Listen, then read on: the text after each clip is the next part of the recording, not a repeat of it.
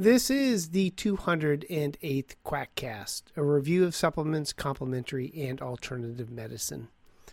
Don't forget, I have another podcast, Sisyphus Speaks, the podcast of the Society for Science Based Medicine, that also covers issues referable to scams.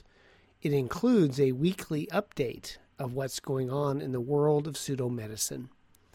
This, as I said, is the 208th Quackcast, and it's called Spinal manipulation for back and neck pain. Does it work? Annotated. I was getting ready to discuss healthcare workers and influenza vaccination when spinal manipulation for back and neck pain. Does it work? popped up in my feeds. I read it. Ugh. Duty calls, so perhaps influenza vaccination will await next time. The article was in Medscape, and so for the sake of openness, I do note that I am a paid Medscape blogger, but my tax returns will not be released until after the audit is complete. The article starts with, quote, In her office at McMaster University in Toronto, Anne Gross, MSc, has logged paper after paper showing that spinal manipulation can help control neck pain. The evidence keeps growing and growing, she says. I have an eponymous law on Rational Wiki, Crislip's Law. I think I need another pseudo-medical law named after me, which states that when a pseudo-medical intervention says there is growing evidence, there isn't.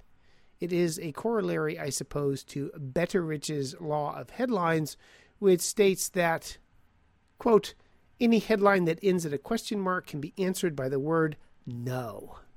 Well, perhaps the growing evidence is more of a Kellyanne Conway statement, an alternative fact, because while it is true that there is growing evidence, it is terrible evidence. Remember that when any intervention is compared to usual care, the intervention in question will always result in improvement in subjective symptoms. As Dr. Edzard Ernst points out, it is a trial design that generates only positive results we conclude that the A plus B versus B design is prone to false positives, where A, for example, is an intervention, acupuncture, chiropractic, Reiki, homeopathy, and B is standard care. There are too numerous to count pseudomedical studies that use this methodology, and all are useless for evaluating efficacy. The A plus B versus B study only demonstrates that the researchers did not know what they are doing for study design or have zero interest in anything beyond generating propaganda. And if you apply a flawed study design to an intervention with a prior plausibility of zero, false positives are guaranteed. The question is whether an intervention is better than a sham or placebo intervention. To know if an intervention is effective, especially if an intervention is not based in known reality of anatomy, physiology, and biochemistry, you want to do a sham controlled, placebo controlled preferably double blinded study. So let's check out that growing literature of chiropractic manipulation compared to sham chiropractic for neck pain. And if you think there is no valid sham chiropractic manipulation, think again. There are people that have done valid sham manipulations. So there is short term usual chiropractic care for spinal pain, a randomized controlled trial from 2013. Quote, short term chiropractic treatment was superior to sham. However, treatment effects were not clinically important. And it was those who knew they were getting treatment who had the most improvement. It was a classic placebo effect. And that's it for manipulation versus sham manipulation for neck pain. But that is growth, 0 to 1 in the last 100 years manipulation versus sham manipulation for back pain? Well, there is Spinal Manipulation, a systematic review of sham controlled, double blind, randomized clinical trials, which includes a whopping, get this, two studies of back pain. And they found, quote, the most rigorous of these studies suggest that spinal manipulation is not associated with clinically relevant specific therapeutic effects. Or the recent review the effectiveness of complementary manual therapies for pregnancy related back and pelvic pain, a systematic review with meta analyses where, quote, meta analyses found positive effects for manual therapy on pain intensity when compared to usual care and relaxation, but not when compared to sham interventions. So here is the classic interpretation. When an intervention is equal to sham or placebo, it is not effective. The intervention does not work. It is, for example, why we no longer do mammary artery ligation for angina. But take spinal manipulative therapy for chronic low back pain in older veterans, a prospective randomized placebo controlled trial. Quote, the SMT did not result in greater improvement in pain when compared to our sham intervention. However, SMT did demonstrate a slightly greater improvement of disability at 12 weeks. The fact that patients in both groups showed improvements suggests the presence of a nonspecific therapeutic effect. There's no suggest about it. Again, not better than sham equals no efficacy. And nonspecific therapeutic effect is code for placebo effect. And that's it for the growing literature of clinical trials with meaningful methodologies, placebo controlled blinded studies that I found on PubMed. There are numerous A plus B versus B studies, but they tell you nothing. So that literature that is growing and growing is less than impressive in terms of numbers or outcomes. On to the second paragraph. Quote, Gross, a physiotherapist and associate professor of rehabilitation science, helped write a 2015 Cochrane review of the literature that is already at work on updating the paper. So that implies, and maybe this is just me, that the Cochrane review is favorable for manipulation, since it follows the growing and growing quote. And just what does that review say? Quote, no high quality evidence was found, so uncertainty about the effectiveness of mobilization or manipulation for neck pain remains. Color me? Unimpressed. So, how about the third paragraph? Mounting evidence also supports spinal manipulation for low back pain, says Roger Chou, MD, professor of medicine at Oregon Health and Science University in Portland, Oregon, who led a similar review for the Agency for Healthcare Research and Quality last year. And the results of that similar review these include exercise, yoga, and Tai Chi, various physiologic therapies, multidisciplinary rehabilitation, acupuncture, spinal manipulation versus an inert treatment, and low level laser therapy. Effects were small to moderate in magnitude. And they point to a table. In that table, there is spinal manipulation versus inert treatment, seven trials, which had small effects but the spinal manipulation versus sham manipulation, the gold standard for showing efficacy, had pause here for dramatic effect while we decide which baker has to leave the tent. No effect. Let me repeat. Manipulation and sham manipulation are equal. That means it doesn't work. And that begs the question I have back pain. I'm going to go to a chiropractor for manipulation. But how do I get manipulation that is versus an inert treatment and avoid the manipulation that is versus a sham treatment? Because it is the former that works and the latter that does not. I can do that how? Please. Kellyanne, Kelly Ann, did it rain at the inauguration? Were the crowds huge? Was it the greatest electoral college victory ever? Are you being tapped by the Obama administration? Does chiropractic work better than sham? Is the support of literature growing and growing? Do these, quote, findings counter decades of accusations of quackery mounted against healers who massage or manipulate patients' muscles or joints? No. It is, at least in its chiropractic form, still quackery. But more on that later. But it does support the accusations that manipulations does nothing. Paragraph 4. But other therapies, particularly exercise, may work just as well.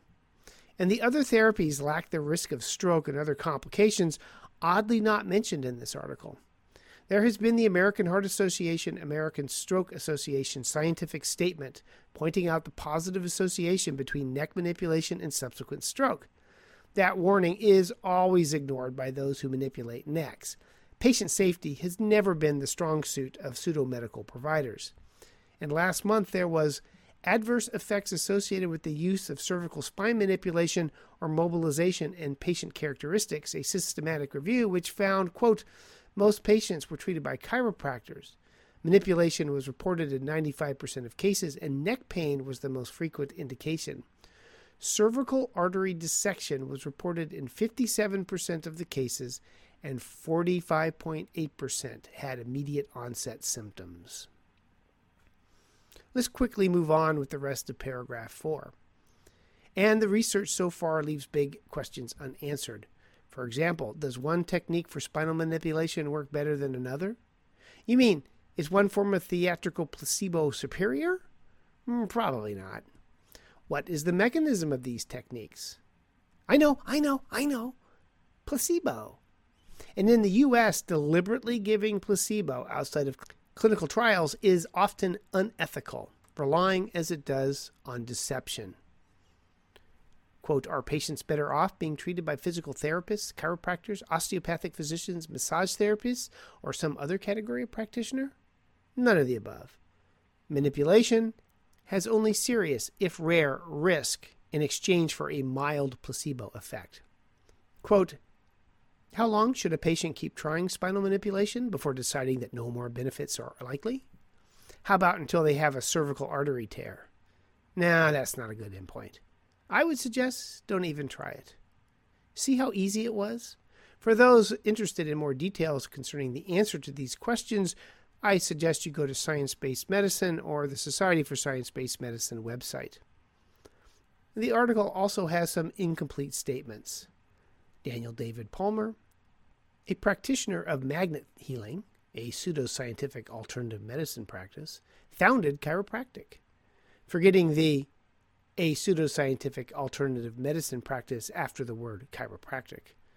They continue some focus entirely on manual therapy, whereas many others incorporate other modes of alternative medicine into their practices, such as herbal medicine or acupuncture.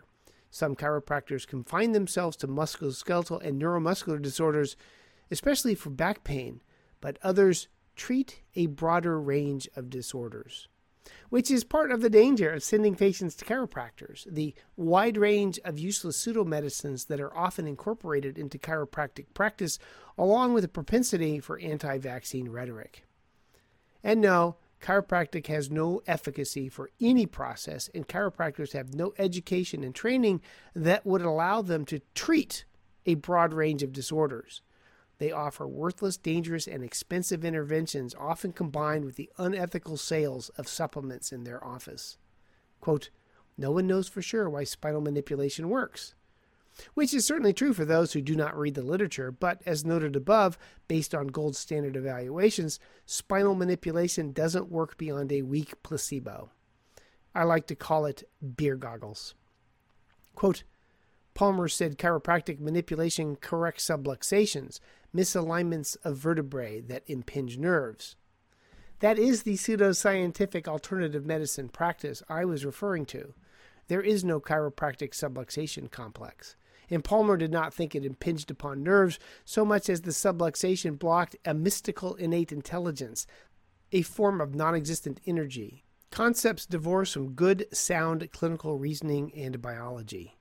Those words were chosen as a form of foreshadowing, by the way, and still held as true by the majority of DCs and taught in their schools. Even though the chiropractic subluxation and its correction are, as its core, rank pseudo medicine. Quote, Contemporary studies on the mechanism of spinal manipulation include the disruption of articular or periarticular adhesions, release of entrapped synovial folds, unbuckling of motion segments that have undergone disproportionate displacements, relaxation of hypertonic muscle, alteration of mechanical receptors in the spinal apophyseal joints, and the always ubiquitous release of endorphins just like the mechanism of acupuncture. It sounds so sciency, with so little support for a mechanism for what is a poor placebo effect. More tooth fairy science. And here's the coup de grace, or the coup de grace as you might pronounce it. However, spinal manipulation works. It's at least better than nothing when it comes to chronic low back pain, says Dr. Chou. Now, it doesn't work, and anything and everything is always better than nothing. See the whole A plus B versus B thing above.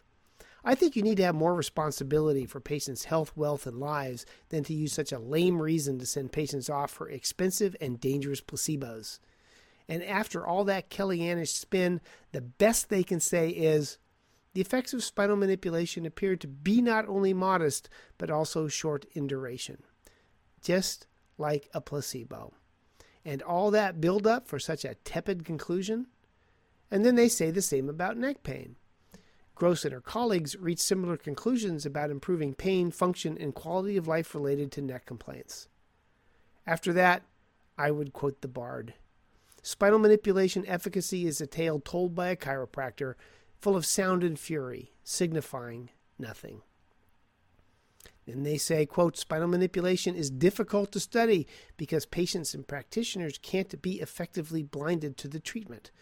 As noted above, yes, they can. There are valid sham interventions that fool patients. Quote, most effects are subjective and so very sensitive to biased reporting. All the more reason to evaluate efficacy using strict methodologies rather than those that are guaranteed to generate a false positive. Quote, and it's hard to standardize treatments from one practitioner to another. In other words, just like acupuncturists, chiropractors make it up as they go along. This is yet another suggestion that the effects of manipulation are placebo. You get the same outcome from a wide variety of dissimilar interventions. It is no wonder why, quote, researchers couldn't find much evidence for the superiority of any particular spinal manipulation technique or any category of practitioner nor could they determine the optimum frequency or duration, which is just what you'd expect from a pseudo medical placebo. But the main reason to avoid high quality randomized double blind sham controlled studies is such a study will be negative. Quote, when he does refer patients for spinal manipulation, Dr. Chou tries to make sure the practitioner is not going to apply additional therapies that are unproven. Lol additional therapies. As constructed, the sentence reads like the chiropractic is also unproven, which it is. Paging Dr. Freud. Despite that, quote, he advises patients to try spinal manipulation for three to four weeks, and then move on to something else if it isn't helping. In my opinion, that's unethical. Wasting patients' time and money on a worthless, dangerous pseudo medical placebo. Quote, she adds that no literature review or evidence based algorithm can provide all the guidance a practitioner needs to treat a patient's back or neck pain. Yeah, that's true. But the literature should also guide you to know when a therapy is useless. But understanding basic science and a critical reading of the literature should let a practitioner know when an intervention is almost certainly fanciful. That's true of all of medicine but it is a lousy excuse to sending patients off for what I would consider a form of fraud. The special pleading of all pseudo medicine oh, there's something in their particular intervention that makes it immune to reality based evaluations and data. Quote, the decision to use spinal manipulation always has to be based on more than just research evidence. Even when that research evidence is negative, God, I wish I could get away with that kind of crap in my practice, but infections have a nasty habit of progressing and killing my patients if I were to give them ineffective therapy. Quote, Gross insists it has to be based on good, sound clinical reasoning, not present for chiropractic manipulation, biology, not present for chiropractic manipulation, the psychosocial elements around you, and the individual you are helping. So, to sum up, Chiropractic has no foundation in basic science. Its placebo effects are minimal and transient at best. It has the potential for dangerous side effects. It's costly and time consuming for the patient, but if one tries hard enough, you can rationalize an excuse to give it a try. Sigh. Just the solution for chronic pain in the United States. I wonder, maybe I can get Kate McKinnon to read this for the Quackcast. And that ends the 208th Quackcast. Hope you enjoyed it. Go to edgydoc.com for my growing multimedia empire, the Society for Science Based Medicine for yet another podcast from me. And if you're interested in the specific references, the science based medicine blog entry of the same name from February 17th, 2017. Thanks for listening. Bye.